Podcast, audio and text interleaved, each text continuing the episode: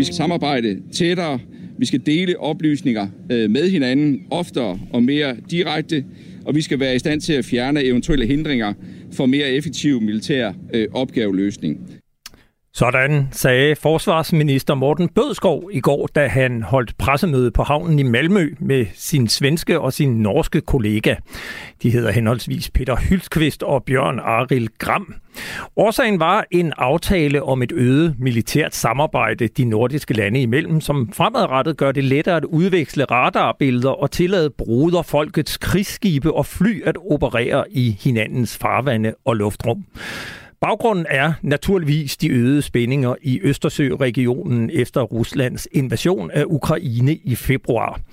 Alene i år har det danske afvisningsberedskab været på vingerne hele 51 gange alene i årets første syv måneder, og det er en markant stigning i forhold til sidste år, hvor afvisningsberedskabet blev aktiveret 30 gange på et helt år. Krigen i Ukraine har på mange måder ændret vores hverdag, både med inflation og rentestigninger. Men hvordan ser billedet ud i Ukraine og i Rusland? Det sætter vi fokus på i dag, hvor vi forsøger at gøre status på krigen. Sidst jeg selv sad her i værtsrollen på programmet for en måned siden, sendte vi fra Madrid på baggrund af det netop overståede NATO-topmøde, hvor det alt overskyggende tema naturligvis var Rusland. Og så ikke mindst Finlands og Sveriges optagelse i alliancen. Den del vender vi tilbage til lidt senere. I dag tager vi hul på det tredje år med frontlinjen. Det her er udsendelse nummer 100. Det er et lille jubilæum. Og vi indleder altså året med at sætte fokus på krigen i Ukraine. Mit navn er Peter Ernst Ved Rasmussen. Velkommen til. Nu kan jeg byde velkommen til den første af mine tre gæster i dag. Anders Puk Nielsen, overlovskaptajn og militæranalytiker på Forsvarsakademiet i København. Du er efterhånden blevet en person, som de fleste kender med dine ganske mange optrædende både radio og tv, og tak for dem. Jeg vil gerne indlede med sådan helt overordnet for dig til at udlægge krigen for os. Hvad er der sket rent militært i Ukraine hen over sommeren? Ja, der er faktisk øh, sket øh, ret meget. Øh, jeg vil sige, vi har haft i virkeligheden det, man måske kan kalde et faseskifte i, i krigen hen over sommeren, hvor vi har siden april måned eller sådan noget haft sådan et ret stabilt billede, at øh, der foregik en masse kampe i den region, der hedder Donbass, og øh, det var ligesom der, det foregik og øh, det var der, alle holdt øje. Men, men nu er der altså sket noget hen over juli måned, som gør, at jeg synes, man faktisk godt kan tale om, at vi er inde i en, i en ny fase af krigen, øh, hvor, der, hvor, hvor det er nogle andre ting, vi skal til at lægge, lægge mærke til. Og hvad er det? Ja, først og fremmest, så er det der, hvor det, det virkelig spændende sker i øjeblikket, det er Kherson-området nede i det sydlige Ukraine. Øh, der har Ukraine annonceret, at de vil komme med en stor øh, offensiv for at skubbe russerne ud og befri de her områder. Og så har russerne i vid udstrækning forstærket de her områder her. Det er selvfølgelig klart, når ukrainerne siger, at der kommer vi med en stor offensiv, jamen så øh, gør russerne så, hvad de kan for at, øh, at spænde ben for det. Øh, og, øh, og, og russerne har nu øh, øh, øh, ført enormt mange styrker ned til Kherson-området, og har ligesom ser ud til også at være i gang med at, at skulle have i gang med en, en offensiv der. Så, så det er ligesom der, hvor det, øh, det hele det spiller sig ud nu, eller det, det mest interessante spiller sig ud lige nu. Og så har vi så også andre steder, vil jeg sige, hvor øh, øh sådan den lidt mere sydlige del af Donbass-området, der har ikke været så mange kampe, eller det har der været, men det, det har ikke, de har ikke presset så hårdt på. Der har ikke været så mange bevægelser. Der ser vi bevægelser nu, hvorimod sådan den nordlige del af Donbass, hvor det er rigtig meget foregået indtil nu, der er det sådan blevet lidt stille. Så, så der, der er virkelig sket noget her på det seneste. Hvis man sådan ser på øh, tabstal og evnen til at mobilisere og rekruttere øh, nye soldater, hvordan ser det ud, hvis vi kigger på begge sider af fronten?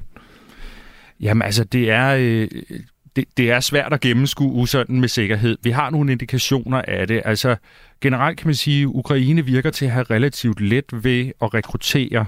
Øh, noget af det handler selvfølgelig om, at de har lavet en mobilisering, som gør, at øh, man rent faktisk øh, skal. Der er udpræget værnepligt i Ukraine. Øh, men, men altså, der er også rigtig mange, der melder sig frivilligt, og der er rent faktisk kø i Ukraine til at blive soldat, og den store flaskehals, det er uddannelseskapaciteten, altså for de her folk øh, givet en, en soldateruddannelse, så de, så de øh, kan, kan gøre en forskel på frontlinjen. Men, ja. Jeg, jeg så lige her øh, til formiddag en artikel på Danmarks Radio, hvor, øh, som, som handlede om, at Ukraine har frigivet russiske tabstal Øh, Øh, så det skal man jo altså læse med, med de øjne, at det er Ukraines opgørelse af, hvad, Rusland har mistet. Og der, der melder den, at øh, Rusland har mistet 1817 kampvogne, 4.076 pansrede kampkøretøjer, 2.998 køretøjer, brændstoftanke, 964 artillerisystemer, 193 helikopter, 223 fly og 757 droner. Er det tal, vi kan stole på? Ja, det er så øh, den anden side af medaljen, kan man sige. Det er så tabstallene. Nu taler jeg om rekruttering før, ja, ikke? Ja. Øhm, altså, øh, det er det måske. Altså, det er jo enormt svært at gennemskue, også fordi mange af de her kampe, de foregår på stor afstand, og hvor mange præcis dør øh, i den anden ende og sådan noget. Øhm, og Ukraine har hele vejen gennem krigen øh, leveret nogle tabstal for russerne, som, som de mener, hvor mange de har slået ihjel. Er så andre, der har øh, lavet nogle lidt mindre vurderinger, men jeg tror ligegyldigt, hvordan man kigger på det, så må man sige, det er store tal. Hvis man så ser på øh, den måde, fronterne bevæger sig, så har vi jo hørt meget om den indledende fase, hvor Rusland fejlede over en bred linje, eller øh, angreb i flere akser, og det gik helt galt. Øh. Det er også mit indtryk, at man så hen over sommeren her, i hvert fald de seneste måneder, har oplevet, at nu at Rusland så begyndt at komme lidt mere på plads, koncentrere sig om den sydlige del. Man har ikke så stor en offensiv ind, man bruger meget det her med masser af artilleri, smadrer det hele, for på den måde at vinde områderne. Hvis vi ser på sådan noget som ammunitionsbeholdningen og øh, altså øh, de våbensystemer, som russerne bruger. Hvordan ser det ud der? Jamen altså, det er jo i virkeligheden det, der gør, at jeg synes, man godt kan tale om en ny fase her. Altså fordi, så rigtigt som du siger, fra april måned og, og frem øh, til måske starten af juli, der har det virket til, at russerne ligesom var ved at få styr på det, øh, og at øh, de kunne have, have en, Sådan en udmattelseskrig ja, næsten. En, en, en indsats i Donbass-området. Øh, det, det virker til nu, synes jeg, det er faktisk, at russerne er nødt til at reagere på noget, ukrainerne gør. Og det vil sige, lige pludselig så står vi et sted, hvor det måske på den militære front er Ukraine, der lidt har det strategiske initiativ, og det er Ukraine, der i virkeligheden har bestemt, at nu skal kampen altså foregå i Kherson-området i stedet for i Donbass.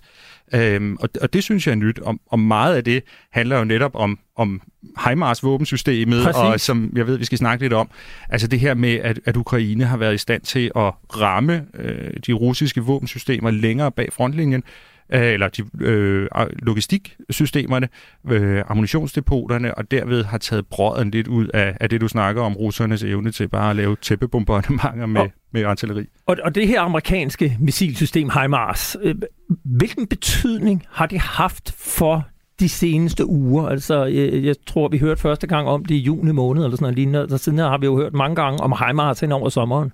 Altså generelt, så skal man jo være påpasselig med at, at tilskrive meget stor betydning til en enkelt øh, øh ting, altså et enkelt våbensystem for eksempel. Men, men umiddelbart, så, så synes det at have gjort en ret stor forskel. Altså Ukraine har øh, udnyttet rækkevidden, præcisionen på de her missiler til at ramme meget, meget præcis nogle knudepunkter i hele det russiske logistiksystem og deres kommandokontrolsystem. Um, og man må sige, det er, jo, det er jo sådan en kombination af, at de har øh, det her våbensystem, der kan det, men også jo, at de har noget, nogle efterretninger om præcis, hvad det er, de skal ramme rigtig langt bag russernes, øh, altså ind i det russiske område. Vi skal også lige vende øh, en af de seneste udviklinger i krigen. I torsdags der sendte Amnesty International en rapport på gaden, der rettede kritik mod Ukraine for at bruge civile som skjold i de ukrainske byer. Havde Amnesty ret i, at Ukraine i virkeligheden også bryder krigens love ved at bruge civile som skjold? Altså, det, det jeg vil sige, det er, at det er jo meget, meget svært at have så stor en indsats, uden at der et eller andet sted er et eller andet, man kan kritisere. Men jeg synes, det der er problemet med Amnestys øh, rapport her, det er, at de ikke sådan for alvor dokumenterer, at det var muligt at gøre noget andet i de her situationer. Altså, så hvis man, det, det er jo ikke forbudt for eksempel at, øh, at bruge en skole til militære formål, Øh, det er kun forbudt, hvis man lige så godt kunne have brugt noget andet, der lå ved siden af. Ikke? Så, så det er den der argumentation for, at, at ukrainerne sådan rent militærtaktisk havde haft nogle andre muligheder, som jeg synes mangler lidt fra Amnesty's rapport.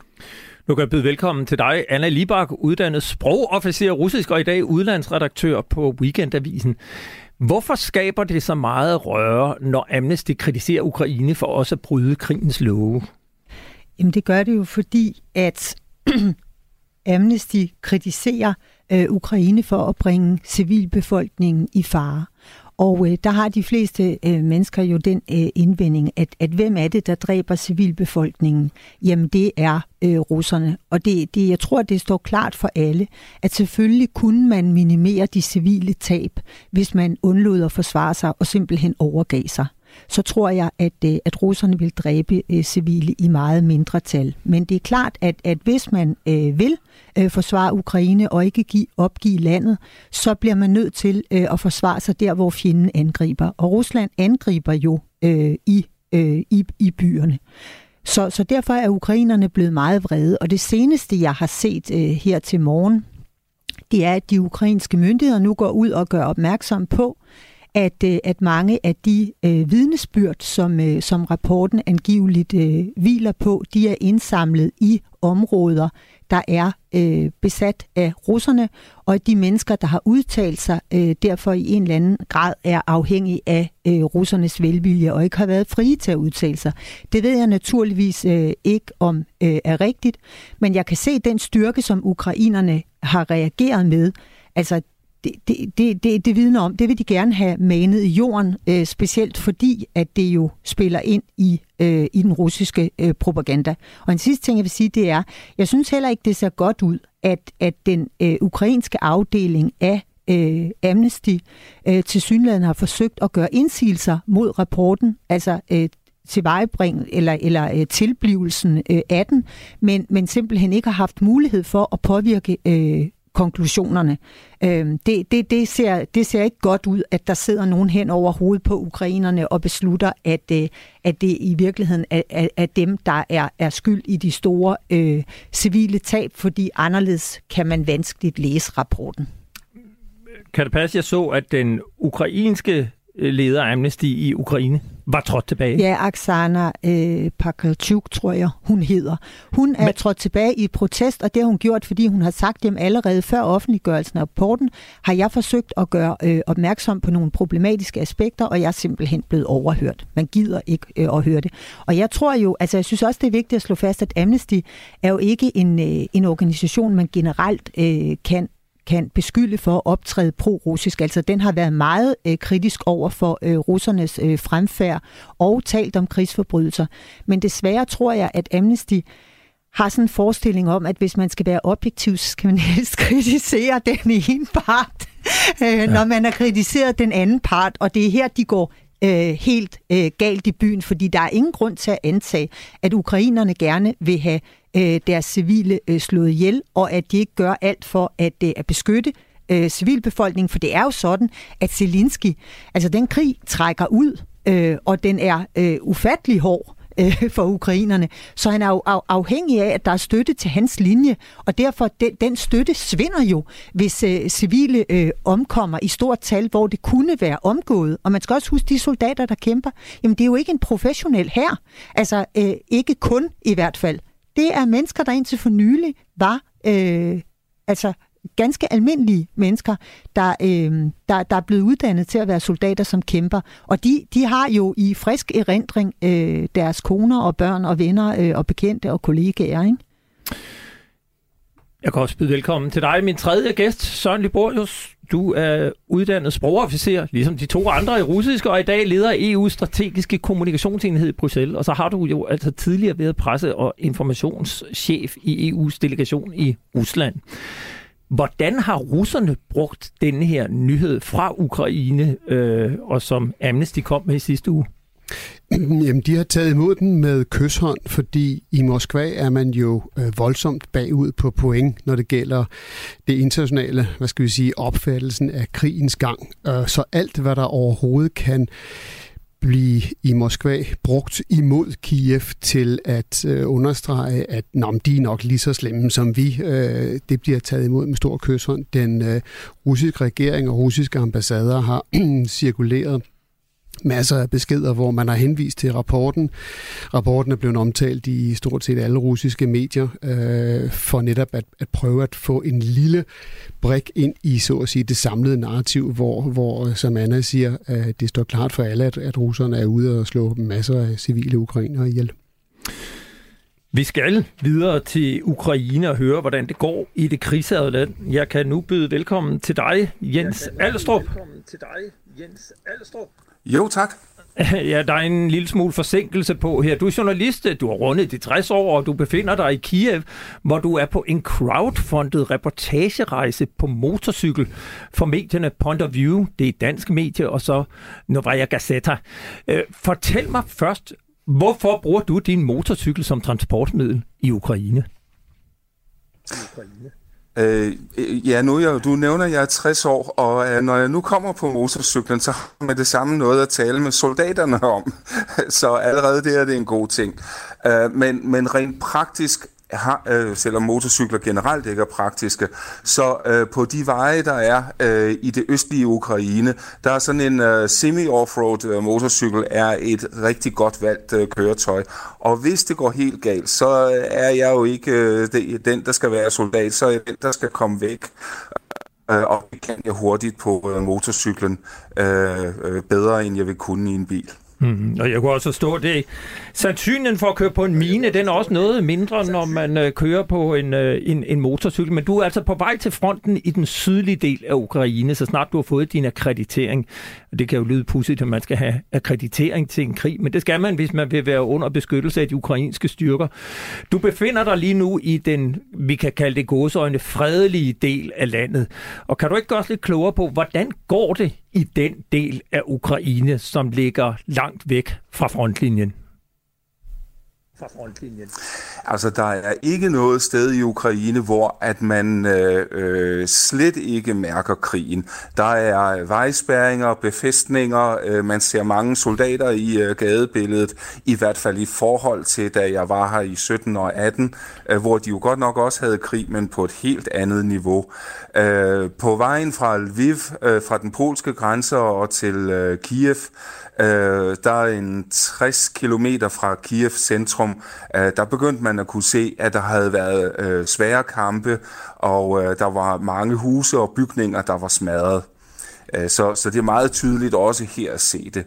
Men ellers så på sådan det civile, øh, der er, er det svært for mange at få øh, hverdagen til at fungere, øh, men, men meget er ved at normalisere sig.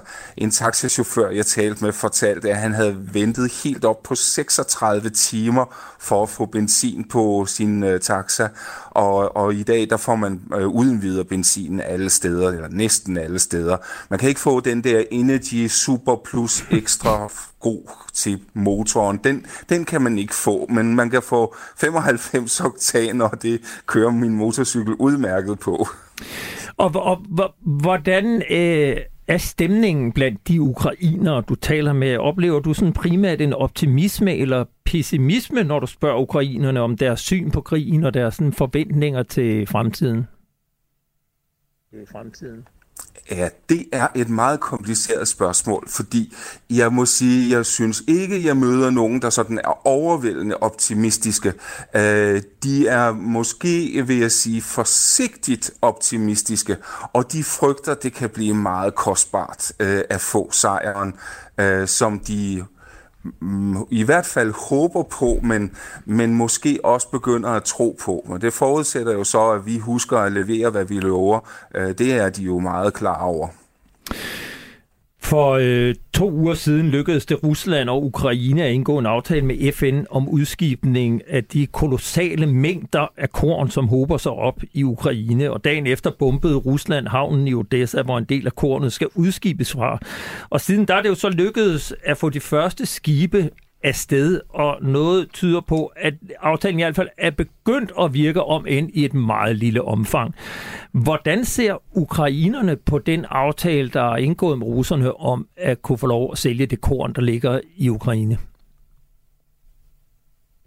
Men også det er der meget stor skepsis. Men det ser faktisk ud til, som du siger, at den virker. Og en ting er med de første skibe, der sejlede ud, så vidt jeg har forstået det, men, men så dybt er jeg ikke inde i det, men, men hvad jeg har forstået, så de første fire skibe, der sejlede afsted, var skibe, der havde været isoleret i Odessa havn fra krigsudbruddet, som så sejlede afsted med øh, korn.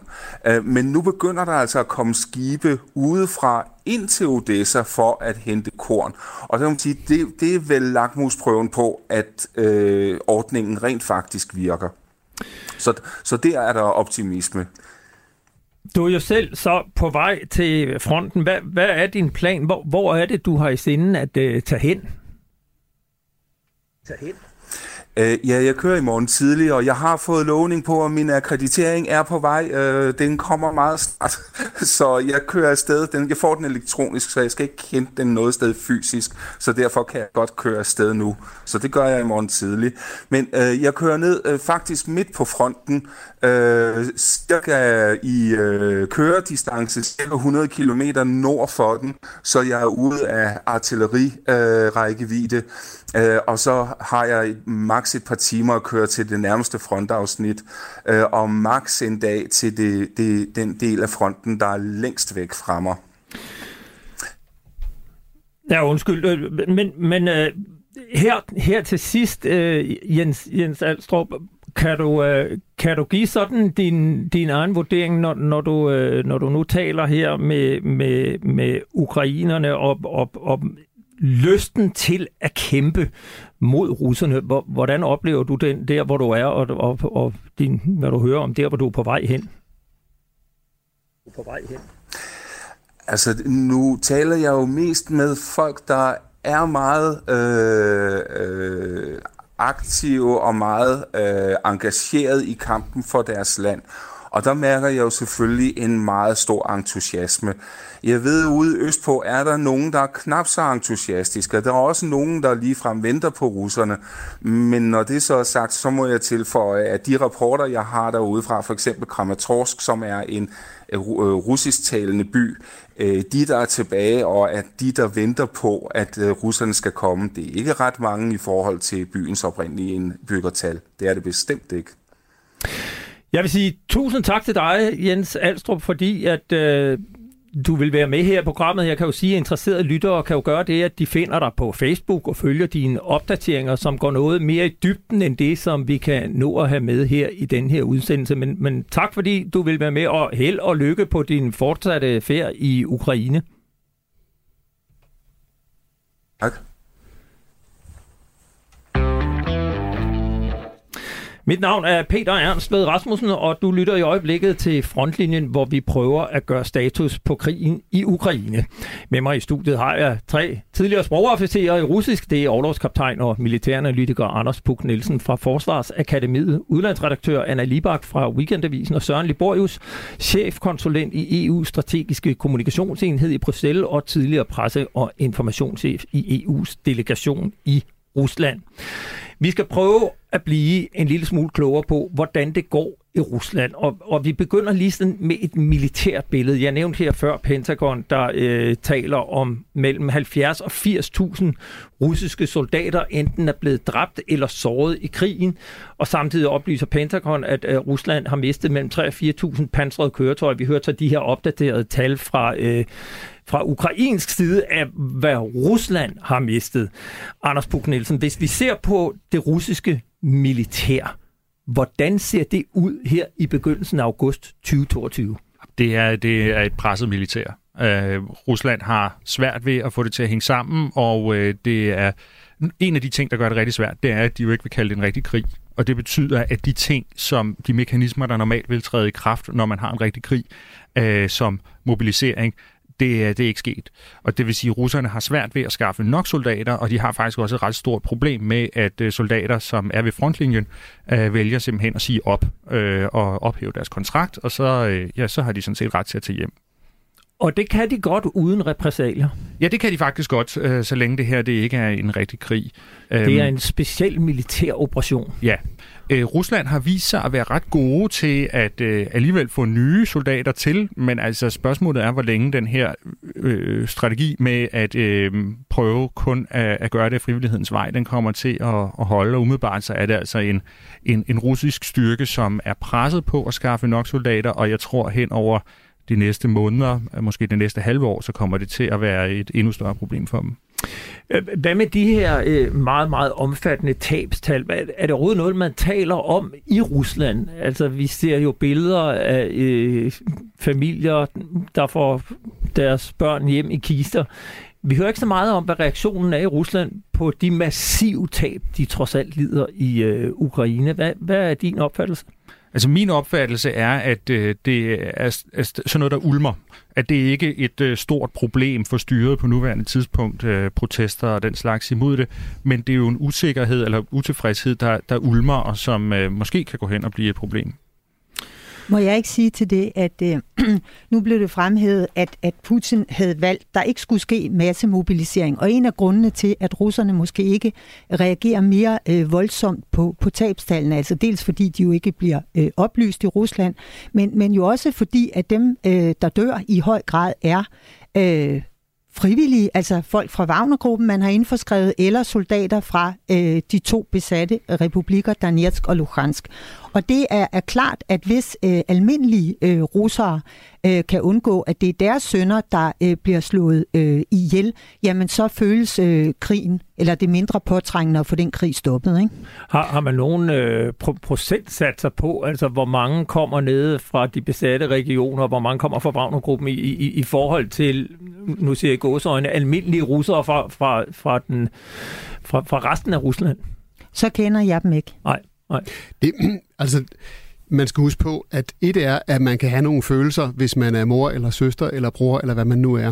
Øh, og dem skal man holde for sig selv i Rusland, fordi det, der også er sket i løbet af de sidste par måneder, det er, at den meget, meget hårde undertrykkelse, censur, sikkerhedstjenesternes pres på individer, der ytrer sig kritisk om krigen, det er voldsomt forøget. Og derfor er øh, det, som, som man kan sige, det ulmer. Ja, russer er jo vant til at få øh, med, med kniblen af de, af de offentlige myndigheder. Det er øh, alle, øh, der kender Sovjet-repressionen eller Sovjet-systemets måde at håndtere civil kritik på. Det er det samme, vi ser i dag. Øh, om tabstal Altså et slag på tasken, øh, som, som nogle russiske øh, militæranalytikere er kommet med, øh, og det skal man vare sig for øh, at, at have festet for meget lid til, fordi datagrundlaget kan være, kan være spinkelt, men altså vi er langt over halvdelen, måske op mod, mod tre fjerdedel. Så det er, det er om, om, som? som kommer fra de fjerne republikker ude i Sibirien, nede i de etniske minoriteter nede sydpå. Det er ikke en krig for sønderne i St. Petersborg og Moskva. Vi har hen over sommeren talt meget om den russiske gas, som Europa har været helt og aldeles afhængig af, men nu prøver at uh, slippe af med. We have to address, and this is for the first time, our energy security at a European level.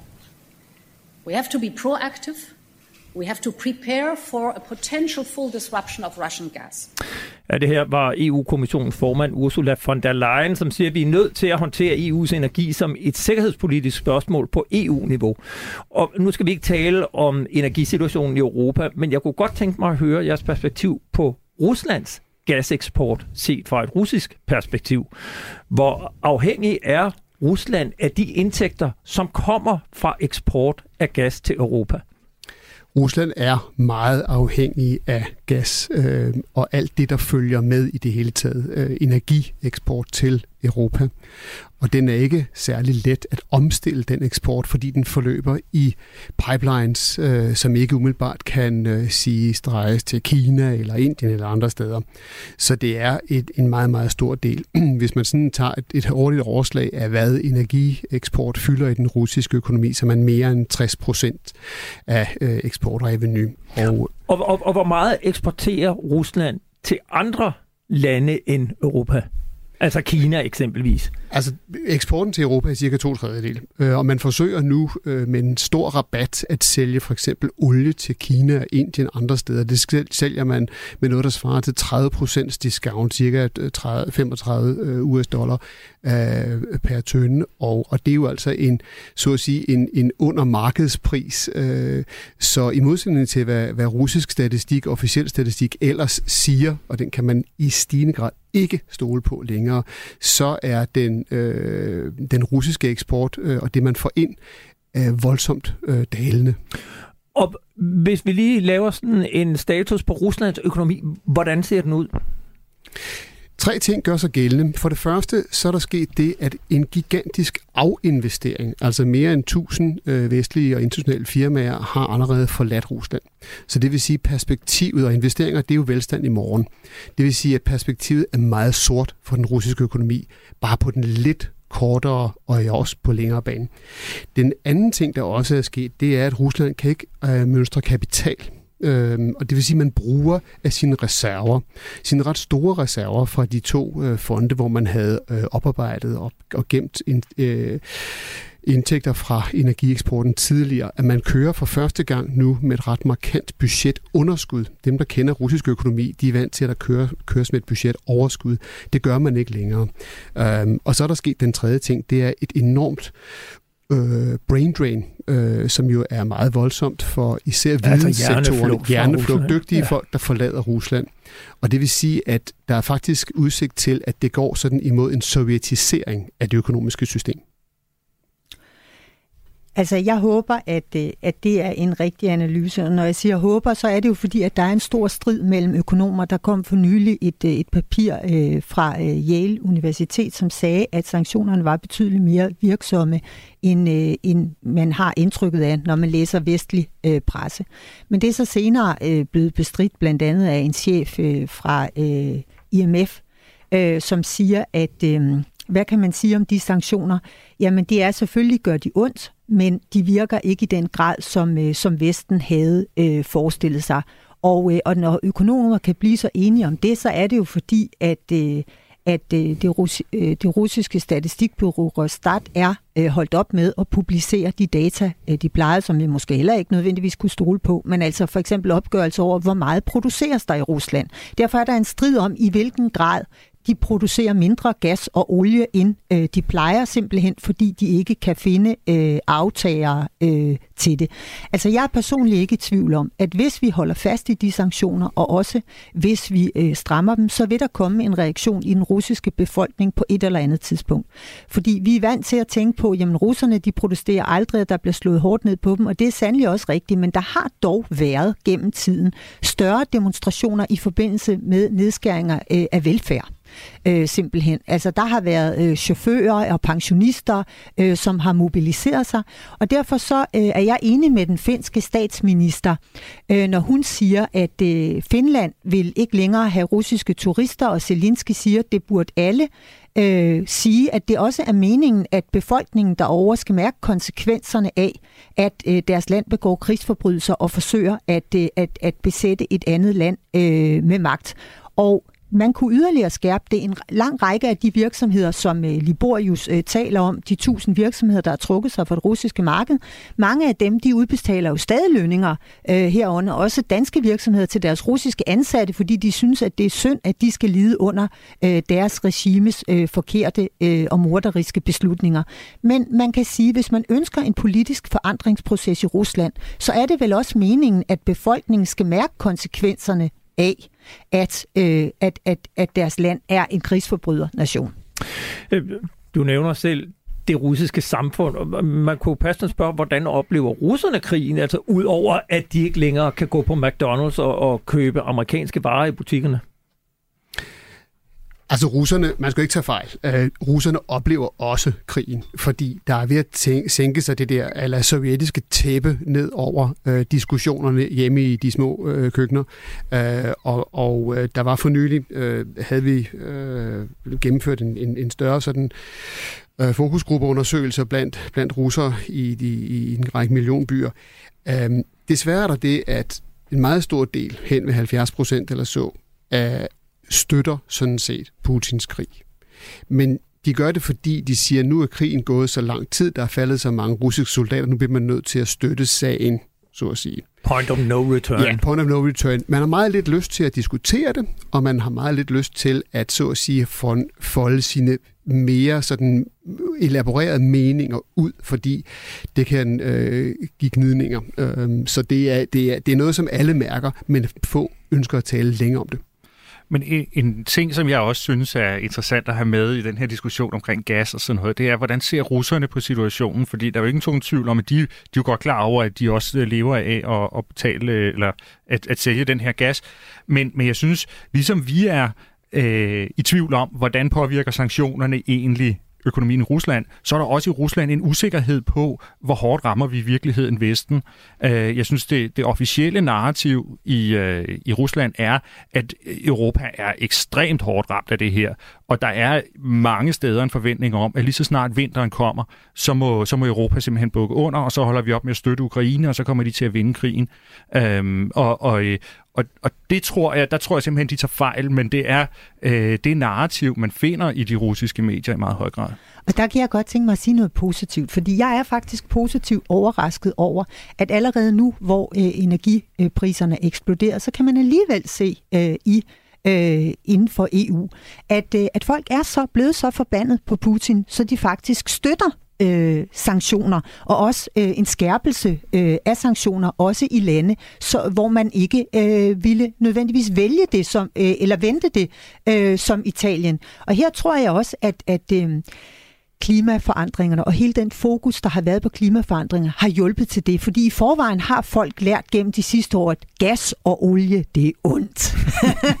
og det, det hjælper nu med, at folk tænker, nej, den klemme skal han godt nok ikke have øh, på os. Så det, det kommer oveni. Og derfor har jeg tillid til sådan set, at selv om energipriserne øh, de eksploderer, så vil Putin ikke opleve at befolkningen i øh, EU pludselig øh, forlanger fred på hans betingelser.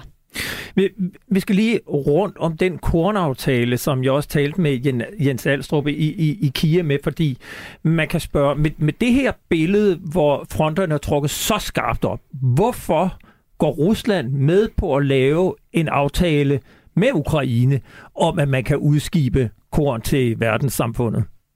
Det gør de alene for at øh, lappe en lille smule på det blakkede renommé, man internationalt har øh, af Rusland, og især fra en række afrikanske lande, lande i Afrikas, på Afrikas horn, øh, lande i Mellemøsten, som Rusland gerne vil have lidt støtte fra i, i FN. Men altså, inden vi hopper op i skyerne og klapper i hænderne, så skal vi lige huske på, at det er en brøkdel af de skibe, og det russiske ønske om at kvæle den ukrainske økonomi. Det er slet ikke opgivet. Det er fuldstændig uændret. Hvem er det så, der tjener pengene på den korn, der bliver skibet ud? Er det Ukraine, eller er det Rusland, der siger, ja, ja, I må godt få det ud, men vi skal beholde pengene? Jamen det er, øh, det, det er øh, ukrainerne, øh, som gør det. Øh, altså russerne sti, øh, stjæler jo, det har BBC jo dokumenteret i stor stil, øh, korn fra Ukraine og udskiber det gennem Krim.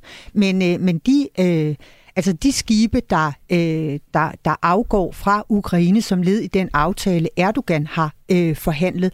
De Tyrkiets penge, præsident. Ja, og der vil jeg gerne sige, når vi, når vi diskuterer, hvad får Rusland ud af det her, ja, så er jeg jeg får myrekryb, når jeg tænker på, at der lige har været et møde mellem Erdogan og øh, Putin, hvor de er blevet enige om at styrke deres øh, samarbejde inden for en lang række sektorer, fordi Erdogan har presset meget på for at få den her øh, aftale. Han er på valg igen i juni øh, næste år og vil gerne vise sig som international statsmand. Han har virkelig presset på at stå som maler, og han tager æren for den her kornaftale. Og jeg kan jo ikke lade være med at tænke på, gad vide, hvad Erdogan så giver igen. Og så er det, at jeg kommer i tanker om Sverige og Finland og får det skidt. Som vi også lige skal runde, men du har lige en kommentar, Anders Puk Nielsen. Ja, øh, altså det første, jeg vil sige, det er, at jeg synes, at den her kornaftale viser, at Rusland kan presses. De har ikke lyst til at stå som dem, der får skylden for en hungersnød i verden. Øhm, men den anden ting, vi også skal huske, det er, at det er ikke kun én kornaftale, det er faktisk to kornaftaler, fordi der er også en, en, en aftale om udskibning af korn fra russiske havne, og i de russiske medier, der er det her jo primært blevet solgt som en, øh, en aftale, der nu sikrer, at Rusland kan få de her indtægter, øh, og at russisk hvede kan komme ud på verdensmarkedet og, og redde øh, hele verden. Vi taler om øh, Tyrkiets rolle, og det skal vi lige dyrke lidt, fordi øh, det er jo så præcis Tyrkiet, som kontrollerer de skibe, der sejler ind til Ukraine, at de eksempelvis ikke medbringer våben til ukrainerne. Tyrkiet er medlem af NATO, og den tyrkiske præsident Erdogan truer stadig med ikke at ratificere aftalen om at lukke Finland og Sverige med ind i NATO, når den skal til afstemning i Tyrkiet. Anna Libak, hvad er det for en rolle, Tyrkiet spiller i hele den her konflikt? Jamen, Tyrkiet øh, forsøger at, øh, at holde med vinderen. Det er min analyse, og Tyrkiet ved ikke, hvem der vinder endnu. og det gør vi andre heller ikke, for det afhænger af, hvor fast Vesten står. Jeg tror, at Vesten kan vinde denne her krig. Det tror jeg, øh, vi kan, hvis vi beslutter øh, os, øh, os for det. Øh, og jeg tror, at man vil se, at øh, Erdogans reaktionsmønstre vil ændre sig. Han er på baggrund af de senere år, hvor han har set den russiske indsats øh, i Syrien, ikke mindst, øh, blevet, og i Afghanistan, øh, Bidens forsmedelige nederlag, blevet øh, overbevist om, at øh, Vesten har ikke øh, stamina, og derfor så er det bedst for ham at, øh, at, at satse på begge heste. Og det gør han så omhyggeligt. Altså, man, man kan have mistænkt for faktisk at holde med Putin. Han har ikke lukket øh, luftrummet for russiske øh, fly. Han har ikke tilsluttet sig sanktionerne. På den anden side, så leverer han jo de her droner til ukrainerne, som, øh, øh som, som de, de laver ligefrem... Bayraktar Ja, Bayraktar, som de ligefrem laver øh, lovprisende øh, videoer øh, om. ikke. Og han har også taget imod Krim, så tager tyrkisk øh, talende folk på Krim, som, øh, som er flygtet i 2014, og nu gør han det igen. Øh, har han taget imod med, med kysshånd, og han har ikke anerkendt Krim øh, som, øh, som, som, som russisk. Og det vil sige, at han hele tiden balancerer. Han forbeholder sig ret til at være på, øh, på, på vinderens side. Det er derfor, det er så utrolig vigtigt, for han er ikke enig om det. At han, Vesten faktisk står fast for en gang skyld. Han spiller på to heste, men Søren Libors, hvordan ser Rusland og Putin på Tyrkiet og præsident Erdogan? Altså, de er jo glade, hvis de kan få sat en øh, kile ind imellem øh, den, den vestlige og NATO-alliancen selvfølgelig, at få, få Erdogan øh, bragt i tale. Fordi Rusland har jo ikke så forfærdeligt mange venner, øh, og det lykkedes dem at øh, miste mange af dem i løbet af, af krigen her. Rusland står ikke så isoleret, som, som nogle af os måske gerne så, men de har færre venner, end de selv øh, ønsker. Fordi kineserne, skal vi jo lige huske på, har jo ikke gået ind og lavet de tre ting, der Rusland har behov for, nemlig at være den øh, backup, handels-backup, og så den internationale fulde støtte til Rusland. Øh, så det er meget nødvendigt set i Putins perspektiv, at man kan have en eller anden destination at rejse til det, så Erdogan. Ja, nu skal jeg lige øh, ned mit manuskript her. Som om krigen i Ukraine ikke var nok at håndtere for det internationale samfund, så besluttede den amerikanske House Speaker, som hun kalder sig, formand for repræsentanterne tusind Nancy Pelosi, i sidste uge at besøge Taiwans hovedstad Taipei, trods højlytte protester fra Kina. USA har officielt det, man kalder et etlandspolitik i spørgsmål omkring Taiwan, men USA har samtidig med voksende styrke sagt, at Taiwan har ret til selv at bestemme our delegation came here to send an unequivocal message. America stands with Taiwan.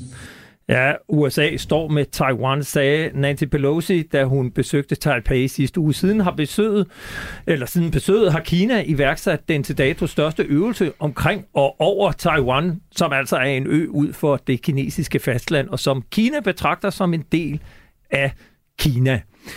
Øvelsen skulle have været afsluttet i weekenden, men den fortsætter ufortrødent. Anna, hvorfor i al verden beslutter Nancy Pelosi at rejse til Taipei lige nu, hvor vi også har en krig i Ukraine? Jamen, det er der heller ikke nogen god øh, udenrigspolitisk øh, grund til, fordi du kan sige, at øh, man sådan set øh, opfører sig omvendt af, øh, hvad man gjorde under den, øh, den, den kolde krig, hvor Nixon goes to China i starten af 70'erne, øh, splitter man Sovjetunionen øh, og Kina ad for ikke at stå øh, over for to øh, magter samtidig. Og det bliver så fuldt op under Carter i 79 med et Kina-politikken, øh, hvor man siger, at Kina anerkender vi øh, diplomatisk, og Taiwan er ikke øh, anerkendt som et, øh, et selvstændigt øh, land. Øh, og man anerkender, at Kina betragter det som kinesisk. Amerikanerne siger ikke, at de anerkender, at Taiwan er kinesisk, men de siger, at de anerkender, at Kina anser det for at forholde sig sådan, øh, og at de ikke har planer om at foretage sig noget i den anledning. Men der ligger jo et signal i, at de ikke anerkender øh, Taiwan diplomatisk. Og den politik har så eksisteret siden, og man kalder det strategisk øh, tvetydighed, at det er uvist, om amerikanerne vil øh, komme Taiwan til undsætning i tilfælde af en militær øh, intervention fra Kinas side. Og der må man bare sige, at man vælger på nuværende tidspunkt, altså hvor Rusland forsøger at mobilisere resten af verden, altså ikke Vesten, øh, mod øh, Vesten, at man netop i den situation vælger, at nu skal Kina-politikken drages i tvivl, det er virkelig, virkelig udenrigspolitisk øh, dårligt håndværk, og kan kun forklares med, at der snart er midtvejsvalg, og at demokraterne igen ønsker, at det skal vindes på at holde den værdipolitiske fane øh, højt og sige til alle, vi går ind for demokrati, og vi går ind for Taiwans øh, selvstændighed, og det jeg vil sige, det er, det er uansvarligt, fordi man derved måske endda sandsynliggør, at Kina befester sin kontrol med Taiwan. Og hvis ikke man har tænkt sig at modsætte sig det militært, jamen så skal man ikke gøre øh, skabe en mere usikker situation for Taiwan, som vi jo alle sammen ønsker får lov til at være i fred fra Kina. Og så er vi jo tilbage i øh, Rusland, Søren Liborg. Hvordan har øh, Putin og Rusland reageret på den her nyopblussede konflikt mellem USA og Kina? Altså alt, øh, som kan bringe splid og forhøjet temperatur imellem Washington og Beijing, det synes man er gefundnesfredsen i, i Moskva, fordi selvfølgelig er man jo glad, hvis der er øh, lidt øget international fokus på andre end Rusland. Øh, at man så måske også realistisk set øh, godt ved, at det her får ikke Kina til at nærme sig Rusland mere, end de selv ville i forvejen. Det, det er man nok godt klar over. Men det er ikke sådan så, at altså, jo, jo, den får fuld skrue på de øh, russiske medier øh, med, at Nancy Pelosi og det hele det vestlige øh, apparat er uansvarlige og puser nye verdenskrig op. Det har man sådan set sagt i de sidste 10-15 år. Men, men, øh, men jo mere øh, man, kan, man kan påpege øh, det, som Anna siger, jo bedre synes man jo, det, det er fra russisk side. Man kan konstatere det, som din kollega Anders øh, Peter Viggo Jacobsen fra øh, Forsvarsakademiet siger, at der er krig nok til alle. Man kunne fristes til at spørge Anders Puk Nielsen, er vi på vej ud i endnu en krig?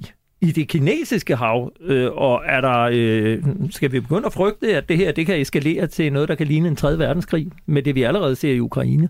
Altså, jeg tror ikke, at vi er på vej til en krig omkring Taiwan øh, lige nu. Men det er et ekstremt farligt scenarie, og hvis der er noget, som kan udløse 3. verdenskrig, så er det lige præcis Taiwan. Um, og i meget højere grad end, end, end Ukraine. Um, det, er, det er en ekstremt farlig situation, som skal håndteres, uh, og, og alting hænger jo sammen her. Uh, jeg vil sige, øh, det der er krogen ind til Ukraine, det er, at uh, lige præcis den her konflikt omkring Taiwan, er jo også, hvorfor det her det er så hammer afgørende for USA, at Rusland taber. De kan simpelthen ikke tillade, at Rusland får nogen som helst succes ud af det her. Det skal ende som en katastrofe for Rusland. Øh, og derfor så er jeg heller ikke overhovedet i tvivl om, at øh, amerikanerne de kommer til at, at øh, blive ved med deres opbakning til Ukraine, fordi Kina skal se, at hvis man prøver sådan noget her, så, øh, så går det galt. Og hvordan i forhold til øh, Kina, sådan rent militært, altså øh, USA's øh, forhold her. Hvordan, hvordan står det til rent militært ude i det kinesiske hav lige nu, hvor vi jo ved, der er amerikanske hangarskibsflåder, der er masser af amerikanske flådefartøjer, fly i luften, og hvor spændt er situationen derude? Jamen, det er, det er ret spændt, øh, og øh, det er jo sådan et, et, et meget maritimt område, kan man sige. Der er helt, dels en konflikt omkring det sydkinesiske hav, og så er der hele det her Taiwan-stræde, som, øh, altså, hvor, hvor det virkelig er øh, kører på, øh, på de store klinger, og især Kinas udbygning af flåden, som har stået på i, i nu øh, øh, lang tid, er, er noget, som vi er nødt til simpelthen også øh, i, i, i Vesten at reagere på, fordi Kina er godt på vej til at få øh, verdens største flåde, øhm, og, øh, og, og det, det er en rigtig farlig situation. Og problemet er jo også, at, at øh, når, når du, øh, Anders, siger, at for USA er det helt afgørende, at, øh, at russerne ikke vinder, øh, netop øh, fordi det vil sende et signal til kineserne om, at de måske så øh, kan indtage Taiwan, så må man til gengæld sige, af samme grund er det helt afgørende for kineserne, at Vesten kører sur i Ukraine.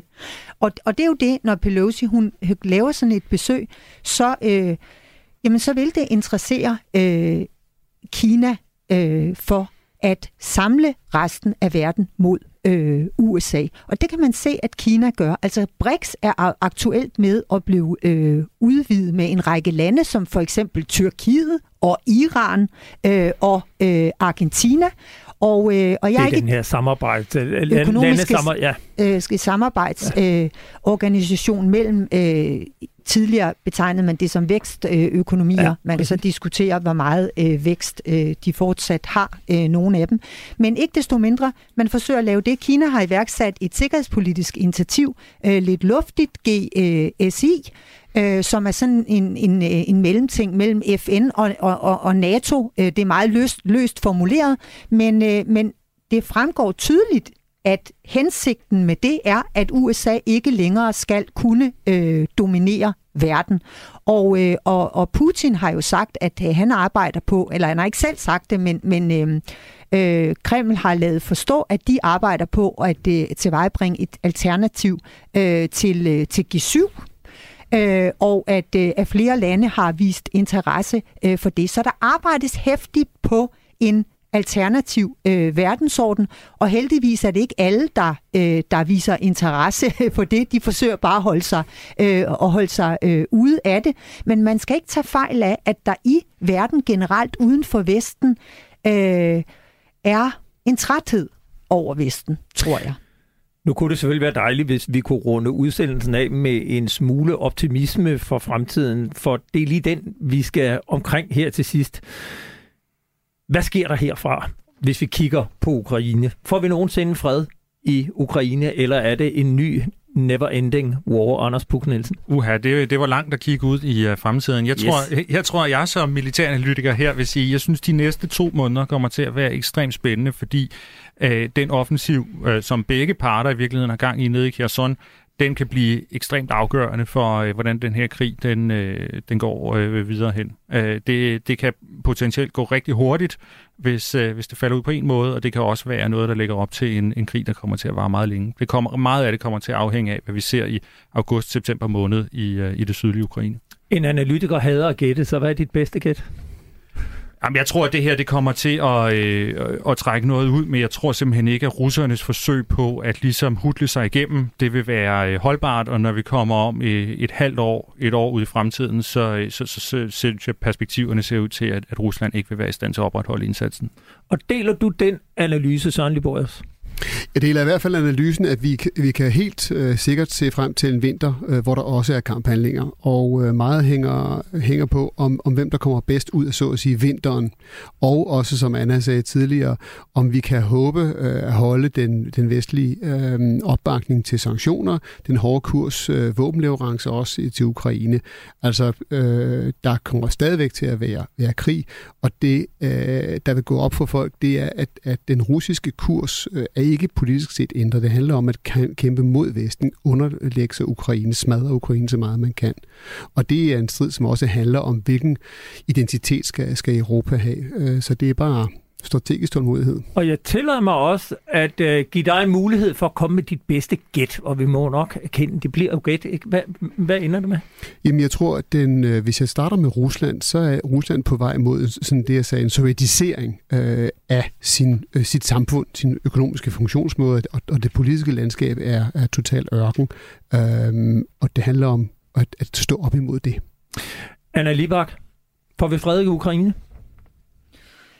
På et eller andet tidspunkt øh, gør vi jo, altså jeg har ikke lyst til at gætte på det. Jeg har lyst til at sige, at håbet er det sidste, der dør. Vi lever i forventning om en, en offensiv, og den offensiv skal vi have. Vi har levet i den forventning længe. Den offensiv kommer kun og bliver kun virksom, hvis Vesten begynder at føre en rigtig krig, at vi anerkender, at vi er krigsførende, og at det faktisk er meningen, at Ukraine skal have sine landområder tilbage, og de kan kun få det, hvis vi hjælper dem med tilstrækkelige øh, med tilstrækkelige våben. Det, det er jo så din holdning. Tror du, det sker? Altså, at Vesten reelt set går ind i en krig i Ukraine for at knække Rusland?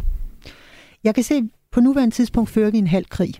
Altså, øh, vi er utrolig optaget af, øh, at Putin ikke skal øh, blive for provokeret. På den måde vinder man ikke. Hvis man ikke går efter en sejr, så får man et nederlag. Det, der er mit håb, det er, at vi bliver trætte efterhånden, som denne her krig øh, trækker ud, at vi så finder den nødvendige styrke til at sætte ukrainerne i stand til at vinde, for så kan vi faktisk vinde.